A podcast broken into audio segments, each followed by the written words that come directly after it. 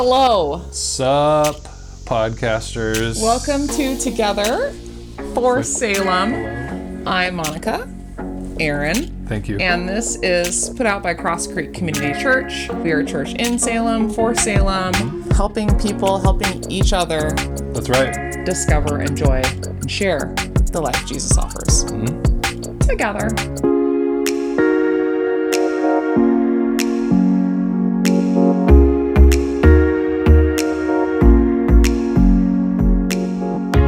So glad you're watching. This is going to be our final part of the Rethink series. Oh, remember last week when we said it was the last part? Yeah.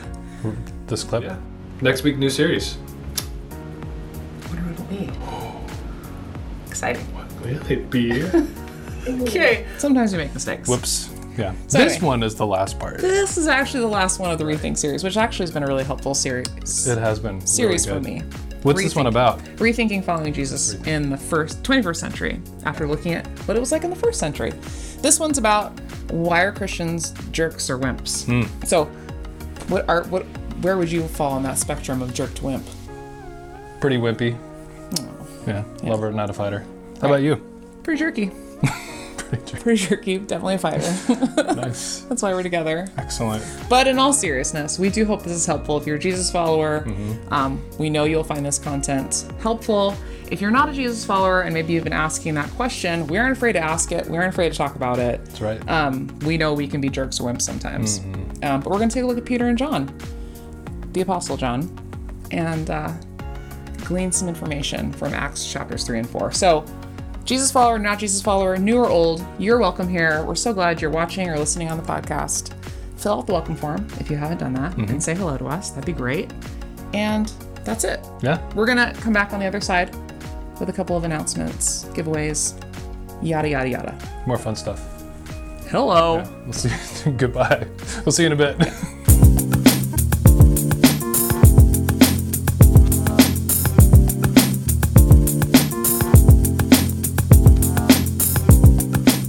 we all know by now that there's a big difference between um, first century Christianity and kind of what it is in America in the 21st century.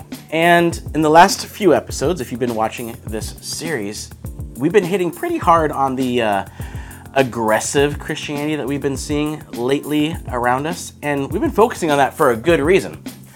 But uh, when we see, for a lot of us, when we see that type of Christianity, that aggressive, loud Christianity, we're, we're so repulsed by it, rightfully so, that uh, we in no way want to be grouped with those types of Christians, right? Are you with me on that? And so the problem is when we when we see that and we don't want to be associated with that, we kind of swing the pendulum to the other side. Instead of being aggressively loud, we're passively silent. And it often seems that a Jesus follower's choices are to be either aggressively loud or passively silent. And you see this in, in the media too, right? There's always two types, two stereotypes of Christians in the media. You either have like the crazy, hate filled screamer Christian, or the, the sweet little doormat, you can do anything you want to me, quiet Christian, right? And because we don't want to be labeled as the crazy, angry, intolerant Christian, we tend to turn following Jesus into just this idea of, you know, we need to we need to be nice and maybe we'll read our Bible every once in a while, but we're not gonna tell anybody we're not doing that. We're not gonna like take it anywhere and read it in public. And we pray, but you know, we're not gonna like say, Hey, can I pray for you? Because that'd be awkward, right? And you know, we, we do go to or start watching church stuff, and even though we go to church, whatever that really means, because it's not a place you go, and we've talked about that a few times. This it's still a uh, very individualistic experience. We keep our following Jesus kind of just to ourselves, right? It's something something we do on our own in the, in the privacy of our own home, or just with our, our little group of people that believe the same things, or at least believe some of the main things. It's not something that really gets gets talked about with others in our real life or our, our daily life, because we don't want that crazy Christian label, right? And so we do nice things for people because, you know, following Jesus is being kind to others, but we do nice things and we just leave it at that. The result of that isn't that more people get to know who Jesus is and know that God loves them. The result of that really is, oh, aren't isn't that person so nice. And Jesus is never really mentioned when we do those things or or the kindness isn't like addressed of why we're being kind because we're Jesus followers and we're trying to love you the way Jesus loves you. And a lot of Jesus followers agree that, you know, with this idea that following Jesus is something others would at the very least benefit from. But, you know, talking about it and, and explaining what it is to follow Jesus and all that, that's that's something for the pros or those like people who are really into it, right? But the truth is, following Jesus is neither aggressively loud nor is it pa- being passively silent. There is a third option graciously confident. See, we, if you're a Jesus follower, we all have a role to play in the kingdom of heaven. We are all invited to be part of the mission of Jesus of bringing heaven to earth now. And that is so much more than, than just being quietly nice to people, right? And so we, even though we're not the aggressively loud ones, we need to still rethink what it means to follow Jesus in the 21st century. And when we do that, what we'll find is Jesus followers graciously and confidently act like, talk like, and love like Jesus. I want to show you what I mean by that. We find a, an awesome example in what we call the book of Acts. It's actually kind of like the Gospel of Luke, part two. Luke wrote the Gospel of Luke, the, the biography of Jesus' life, where he goes and interviews everybody. And then he wrote like part two called Acts, which is basically the story of what Jesus did through his followers after he ascended to heaven, how the early church grew, what the first Jesus followers did and said and, and, and thought like. And so we, we get that this story pretty early on in his account. Peter and John went to the temple one afternoon to take part in the three o'clock prayer service. And we're going to stop there. I know there's not deep theolo- theology there, but I just want to kind of set this who these guys are. If you've you know kind of been around church and stuff, you know who Peter and John are, Jesus' disciples. So Peter's the guy who you know we talked about this, walked on the water. Saw Jesus walking in the water. He's for some reason like Jesus, I want to try that. He starts walking, and he starts sinking. Right, and Jesus is like, Why didn't you trust me? And Peter's also the guy that uh, Jesus had to say, Get behind me, Satan, because Satan was using Peter to try to dissuade Jesus. And Peter's also the guy who denied Jesus three times. So that's the Peter that we're looking at here. And then John is the same John who, when the Samaritan village was like, No, Jesus, you can't stay here overnight, John and his, his brother James were like, Jesus, let's burn him up with fire from heaven, right? And he's also the John who asked his mommy to go ask Jesus if he could rule with him when the kingdom comes. So these are the two guys, right? Peter and John. As they approached the temple, a man lame from birth was being carried in. Each day he was, bes- he was put beside the temple gate, the one called the Beautiful Gate, so he could beg from the people going into the temple. When he saw Peter and John about to enter, he asked them for some money. Peter and John looked at him intently, and Peter said, Look at us. Look at us. They looked at him intently. I just want to stop there because how often do you, do we, make eye contact with that the other human beings who are outside our car holding signs, asking for some help? How often do we actually look at them?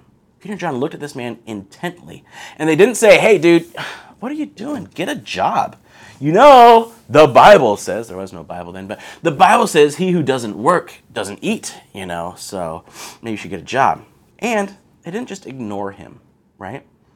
They graciously gave him their attention, they gave him their time, they looked at him, they saw him. They saw a man created in the image of God in need, begging to just stay alive. And they, sh- they showed him that he was seen, that they saw him, that they took the time to acknowledge him. See, a Jesus follower's graciousness comes from seeing others as Jesus sees them. We need to take the time to actually see people. The man looked at them eagerly, expecting some money. But Peter said, I don't have any silver or gold for you. Poor guy's like, oh, then why are you wasting my time? But I'll give you what I have. In the name of Jesus Christ the Nazarene, get up and walk. Then Peter took the lame man by the right hand and helped him up. This is the Peter who, you know, denied Jesus and started sinking in the water. And as he did, the man's feet and ankles were instantly healed and strengthened. He jumped up, stood on his feet, and began to walk. Then, walking, leaping, and praising God, he went into the temple with them. All the people saw him walking and heard him praising God. When they realized he was the lame beggar they had seen so often at the beautiful gate, they were absolutely astounded. Wouldn't you be? They all rushed out in amazement to Solomon's colonnade, where the man was holding tightly to Peter and John. And so all these people rush out and they see this man jumping and leaping and, and praising God, and he's clinging to Peter and John. And they're like, Holy cow, how did you, how did you do this? You guys are amazing. And Peter and John, it says Peter saw his opportunity, and he said, Look, everybody, this wasn't us. Right? This was this man was healed through Jesus. He was the Savior, the Messiah that our Jewish people have been waiting for, the chosen one. He was the Savior sent by God. But you killed him. But God raised him. You didn't know what you were doing when you killed him. In fact, it was God's plan all along for him to die for our sins. So, and this is basically like the, the gist of every message we see in the book of Acts, you he was God, you killed him. So say you're sorry and start trusting him. Believe in him. And there's such a commotion, such a crowd, and while Peter and John are, are preaching, that the, the temple guard comes and arrests them. But the group of Jesus followers in Jerusalem grows to about 5,000, meaning like in that moment they added about 2,000 people to their small, small church. And so they're, they're arrested and they have to appear for trial. The next day, the council of all the rulers and elders and teachers of religious law met in Jerusalem. Annas the high priest was there, along with Caiaphas, John, Alexander, and other relatives of the high priest. So Peter and John are having their trial, and these are like the, the leaders coming in. You have the this group of people is kind of like the mafia of the religious elite of Jerusalem at the time. You have Annas, who was a high priest, and he's kind of like the godfather. He had arranged for his sons and his son in law, Caiaphas, to be high priests after him, but he kind of still held the reins of power. And if you recognize the name Caiaphas, that's because he was the high priest during Jesus' trial. He's the one who had Jesus killed.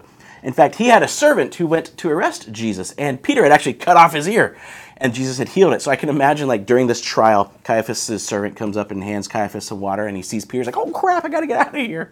But anyway, these guys are Sadducees, and we're kind of getting in the weeds here, but Sadducees didn't believe that at the end of time, God would raise people physically from the dead the, the Pharisees did, but the Sadducees didn't believe in like the, a resurrection, right? So the story of Jesus kind of a big deal, right? They're like, no, people don't raise from the dead, which is really not that different from a lot of people now, like rightfully so. Like the story of Jesus rising from the dead, right? Kind of like the main thing of Christianity.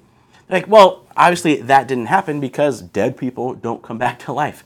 Where my answer is always like, yeah, that's kind of the point why it's such a big deal that Jesus did it, right? But anyway, they, they put Peter and John on trial. They brought in the two disciples and demanded, By what power or in whose name have you done this? Then Peter, filled with the Holy Spirit, said to them, Rulers and elders of our people, are we being questioned today because we've done a good deed for a crippled man? Do you want to know how he was healed? Let me clearly state to all of you and to all the people of Israel that he was healed by the powerful name of Jesus Christ the Nazarene the man you crucified, whom God raised from the dead. For Jesus is the one referred to in the scriptures, where it says, The stone that you builders rejected has now become the cornerstone. There is salvation in no one else. God has given no other name under heaven by which we must be saved. Holy cow!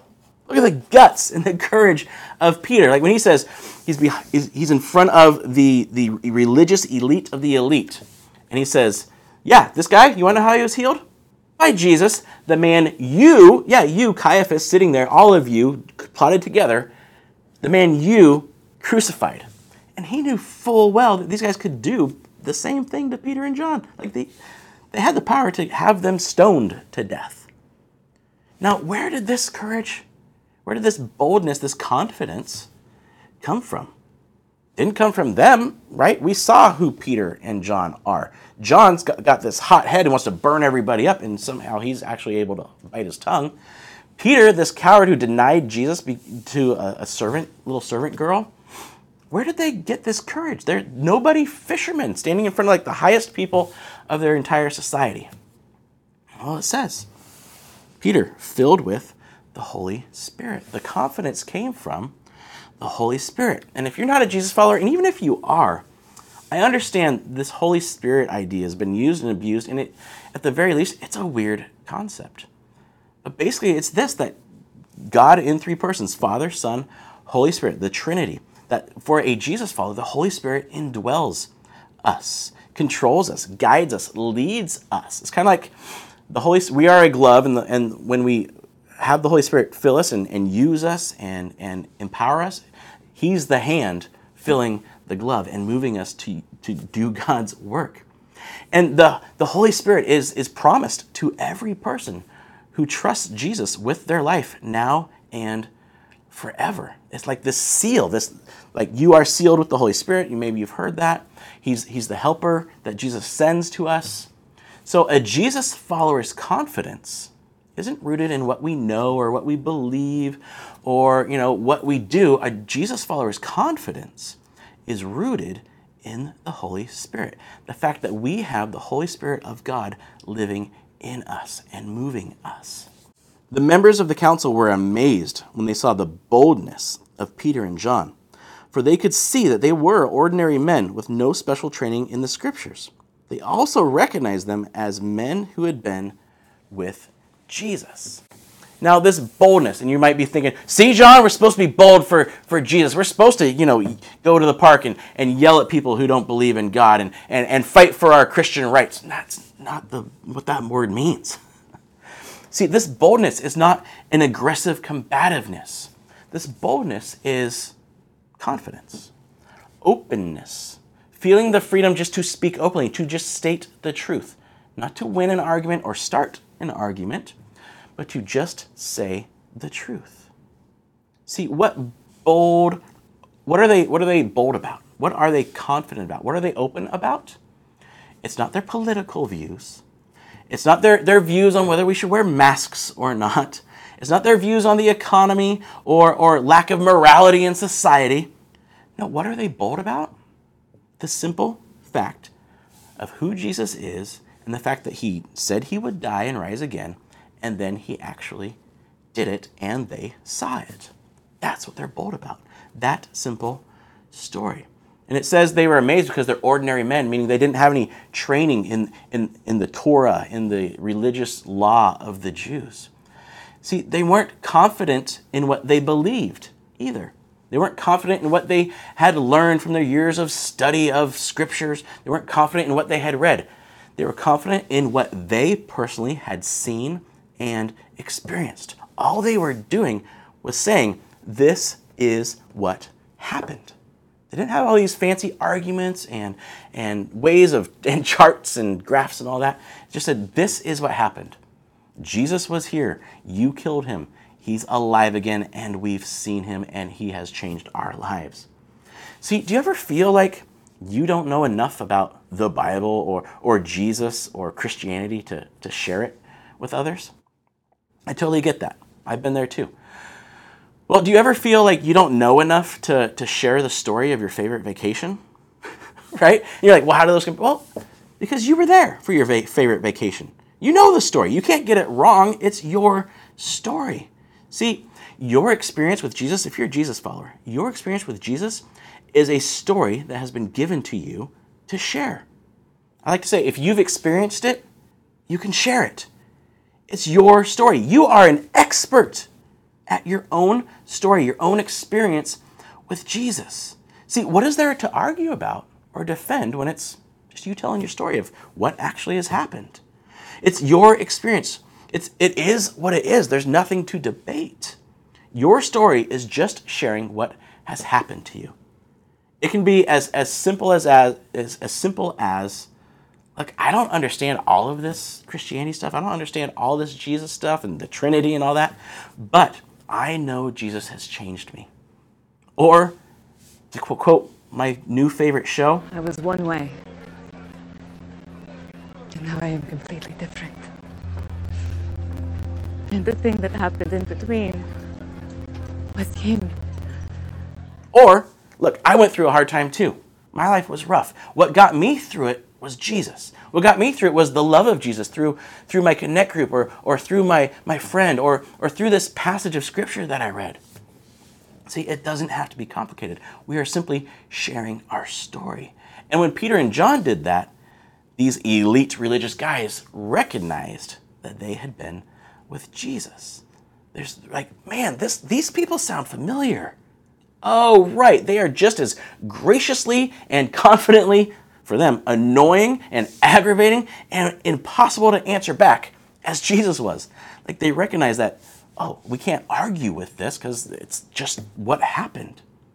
See, remember, Jesus followers act like, talk like, and love like Jesus. It's kind of like how our kids can't help but resemble their parents, right? With their mannerisms, even even their looks if they're your biological kids. But even if they just act like you because that's how they were raised. You are their parent, they act like you. Jesus is our Lord, Jesus is our king. We act like him.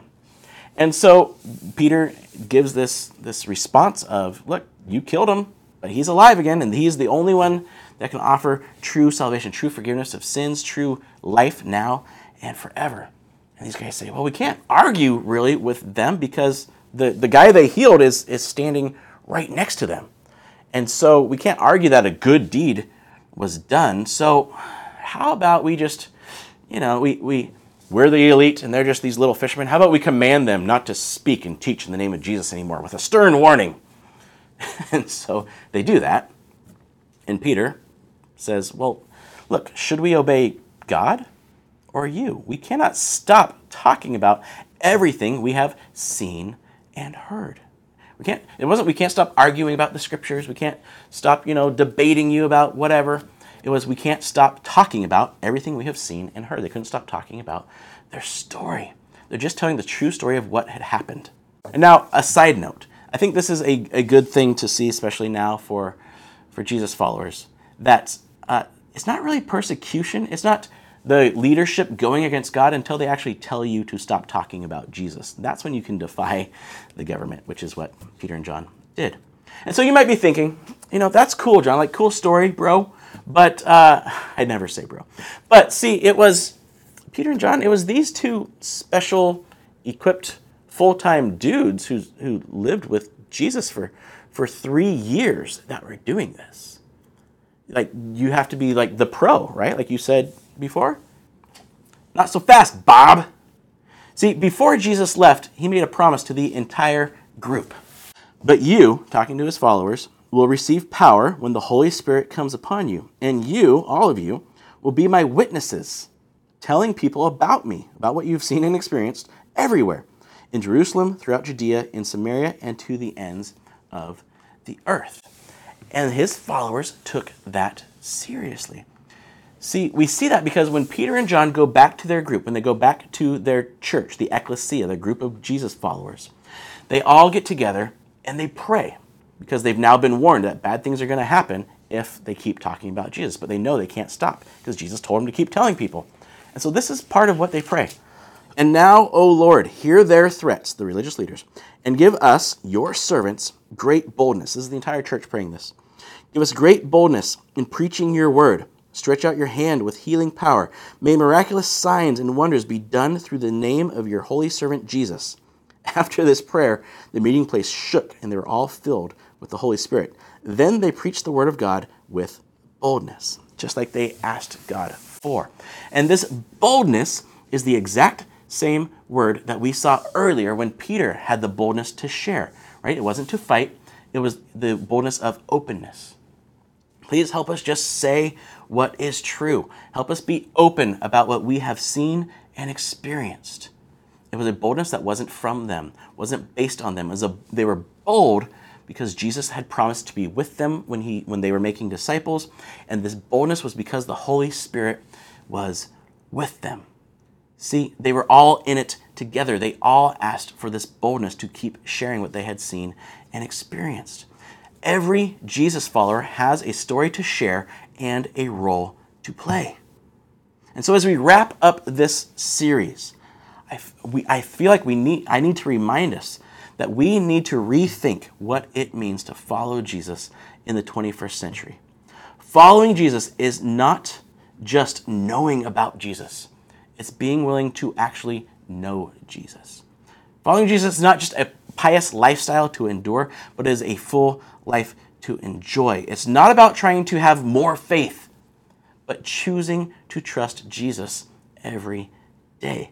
It's not about pushing our agenda, but living for Jesus' purpose. And it's not about defining ourselves by what we are against, but defining ourselves by who we are for. And following Jesus is not about being better than others, but it's about serving others better. And finally, as we saw today, following Jesus doesn't require us to be aggressively loud or passively silent.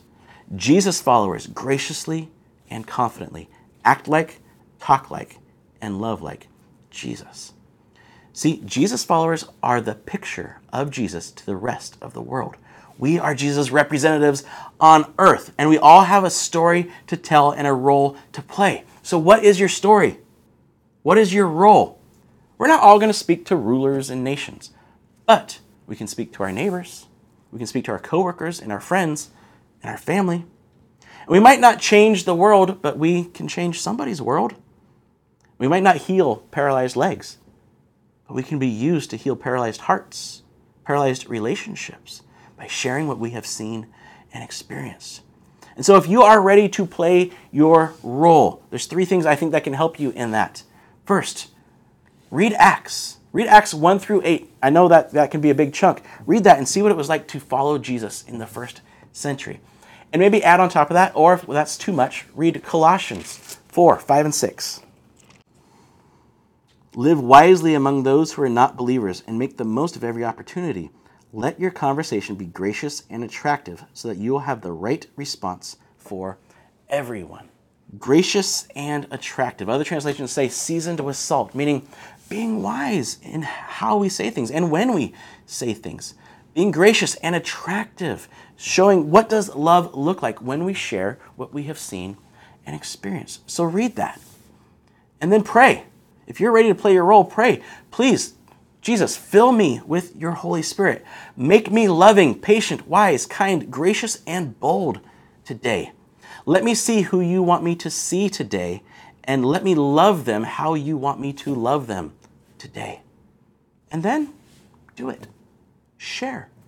First, share your life with people. Give time. See, show people that you see them. Give your life. Give your story. Share your story share these episodes. Like literally click share and be like, hey, this meant something to me. And then share our gatherings so people can actually see that we are getting together and that they can be loved in a community. Share with somebody when somebody's going through a hard time, instead of, if you're a Jesus follower, instead of saying, you know, internally, man, I'm so glad I have hope in Jesus, maybe actually share that hope. Right? Take the step and share the hope you have experienced. Tell someone you're praying for them and then and then do it. Or just be present with people.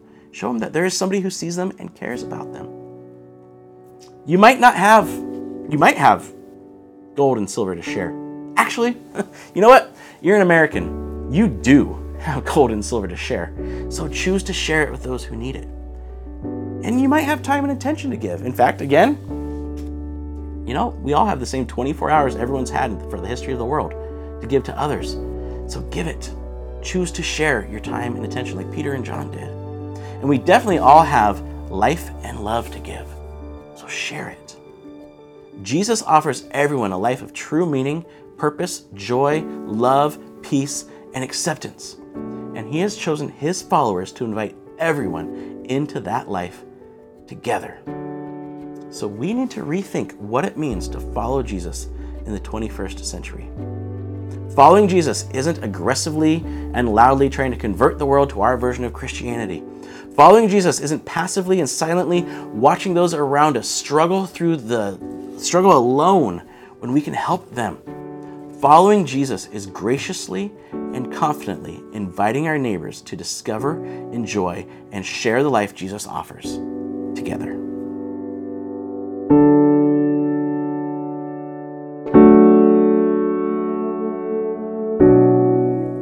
That's a wrap.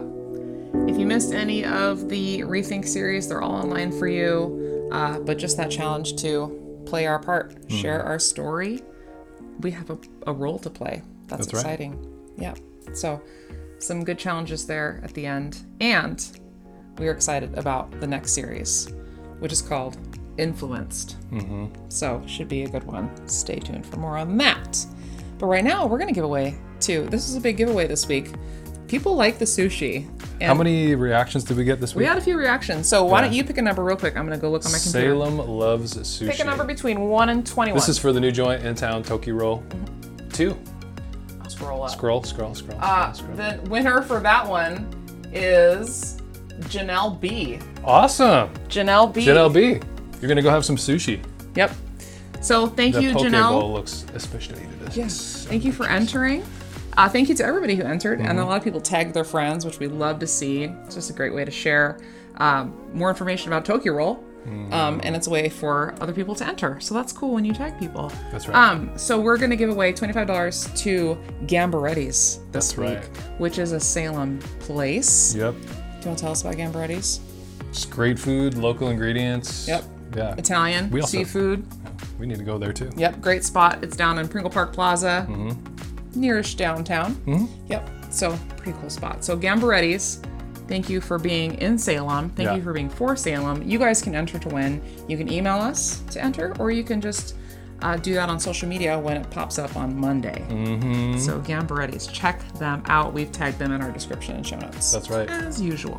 We have a couple in-person gatherings coming up in August, Yes. August 8th and 22nd. So always the second and fourth Sundays. And if you want to know inform- more information about those, you can go to our website. On the podcast, Aaron and I are dancing Yeah, for you. Just back and forth. Yeah. Um, Little Mickey Mouse action or whatever that is. oh, Mickey Mouse. I don't know what that is.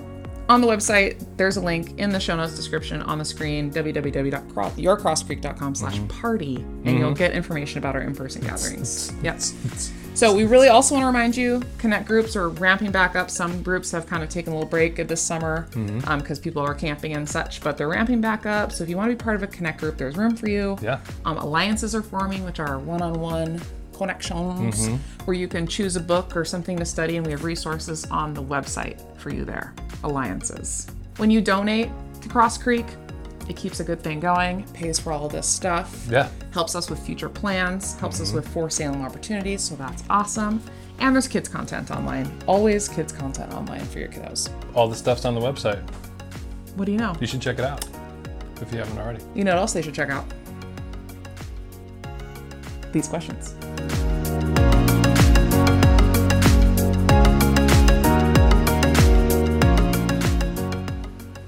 For Salem. Let me write that down real quick. You're gonna write it upside down. Oh, okay. it's Toki Roll, not Tokyo Roll, right? Toki Roll. Girl. Toki Roll. We're representing Crosscreek Community Church. Sup, podcasters? Wimp, jerk. See you in a bit. We're done. Done, we're done.